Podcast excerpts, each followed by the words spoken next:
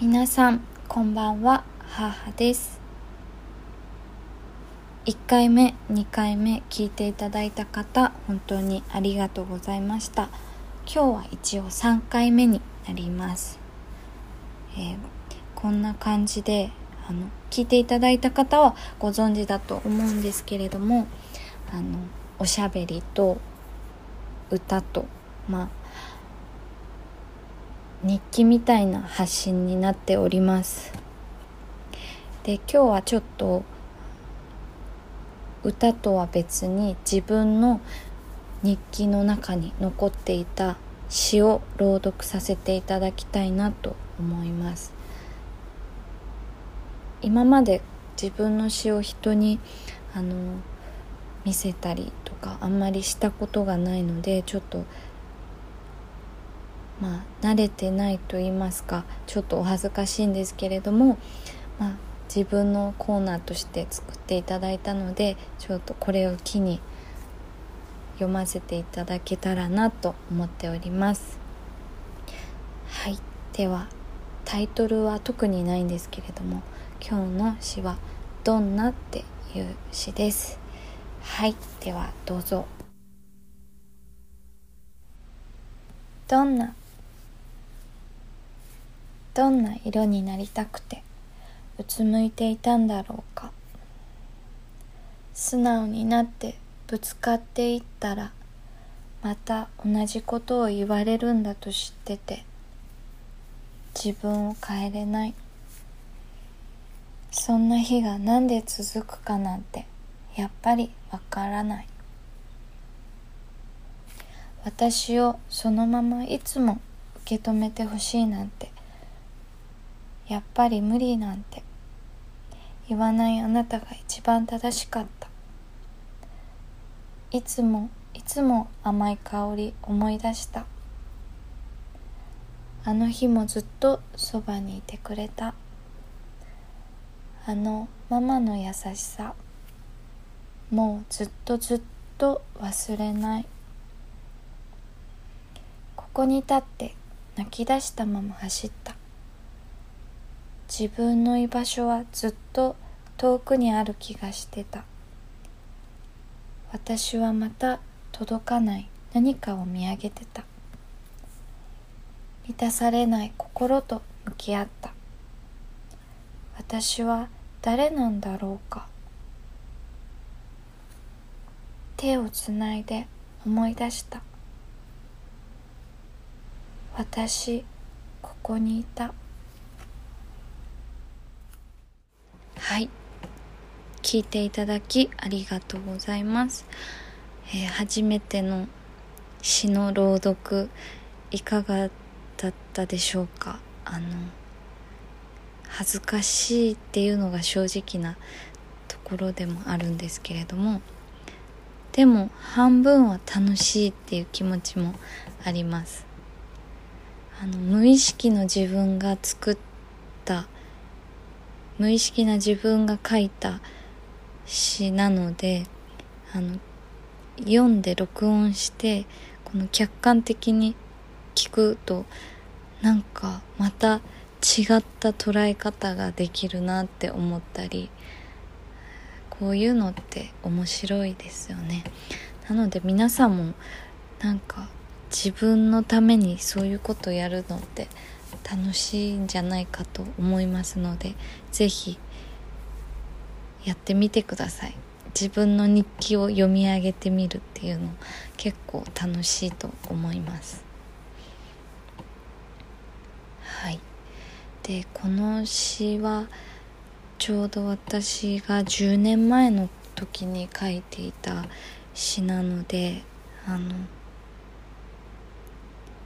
確かにその時の細かい状況っていうのはあんまり覚えてないんですけれどもその時感じていた思いはすごくあの思い出します。なのでやっぱり面白いですね。うん。日記っていいですよね。ちょっと書き留めるのがまあ大変な時もあると思うんですけど。こうやって記録されてると後で読み返した時になんか蘇ってくる思い出とかもあるので本当に素敵だと思います。はい。そしてこの詩を読み返して思ったのは私は結構自分の居場所がどこなんだろうかって思っていたことが多かったです。でも今この瞬間が自分の居場所ってことに気づくことって大事なんだなって。この詩の最後でも自分はここにいたって気づいただなって思っていつも未来だったり過去だったりそういうことにとらわれてしまうことが多いと思うんですけれども自分の居場所ってきっと今いるここが自分の居場所なので今を生きるって一番大切だなって思います。居場所がないなって思うことも私自身も多いんですけどどこかなって探すんじゃなくてもうすでに今自分はここにいる。今いるここが自分の居場所、うん、なので今を精一杯生きていこうってこの10年前に書いた詩に対してあの自分で改めてあまた探そうとしていたことにも気づいたしそして探さなくていいのかもしれない。今ここが居場所だからって思えました。あの言葉にすると正解不正解って判断しなきゃいけない気になることもあるんですけどでも感じ方捉え方は人それぞれでいいと思います。なので今日の私は今ここが自分の居場所今を精一杯生きていこうって思います。はい。まとまりのないお話かもしれないんですけど、まあ、そういう感じたことを今日話しさせていただきました。ありがとうございます。はい。では次はあの歌を聴いていただこうかなと思います。次の曲は「ありがとう」っていう曲です、えー、今まで私が生きてきて、えー、出会った全ての方にあのありがとうって気持ちを伝えたいなって思った時にできた曲です。ありがとう。優しさがやけに